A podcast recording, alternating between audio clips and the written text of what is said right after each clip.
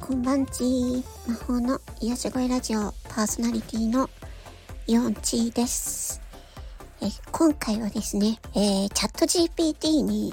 必要になる力は論理的思考と批判的思考であるという話をします。チャット GPT の AI というのは文脈から判断して回答をしてくるんですね。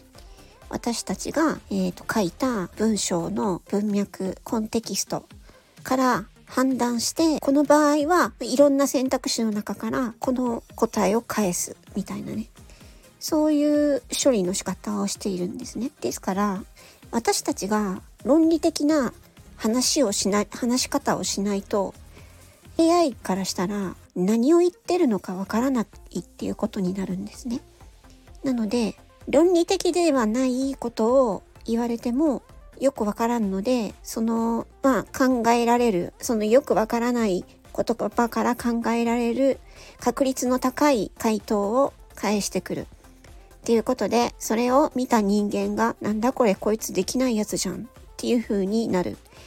っていうね、うん、だからそういうことじゃない。私たちは日本語世界一難しいという日本語を使っているわけなんですけれどもできれば英語を使った方がいいんですよね。うん、SVOC ってちゃんと主語とか述語目的語がちゃんとしっかりしてるからね。日本語は難しい。そういう、そういうものじゃないから、そういう、なんていうの？あの、文の構成ではないから。うん、で、論理的な思考をして、論理的な、論理的に話をする。そして、えっ、ー、と、AI、チャット GPT から返ってきた回答に対して、これは本当なのかっていう批判的な考え方、クリティカルシンキングっていうんですけど、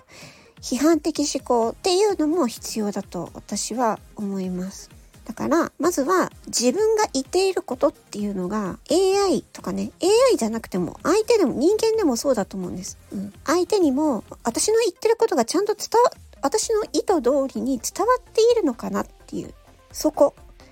自分の言葉の使い方はどうなのかなで、相手から返ってきた返答、AI から返ってきた返答に対して、ん？これはどういうことなのかな？本当のことなのかな？何を根拠にこういうことを言ってるのかな？っていうふうに批判、まあ、批判って言うとあれかもしれないですけど、そういうふうに考えること。うん。だから、私前臨床心理士さんに教えてもらったんですけど人間と人間のコミュニケーションっていうのはね自分がね思っていることが必ずしも言葉に表れていると自分は思っているけど相手には相手の価値観があって相手にはそうやそう受け取られない場合もあるから自分が相手に言った時にあの、えっと、りあの伝わってますかって確認をするとかね。そう。そういうのがコミュニケーション。だから AI も同じっていうふうに私は思ったんですよね。から、あの、論理的思考と批判的思考っていうのは AI を使う人だったらそこが考えられるとかなりの精度でかなりのスピードであの答えを導き出せるんじゃないかなっていうふうに思いました。だからまずは自分が発する日本語誤解を与えかねないかなとか難しいこと言ってないかなとか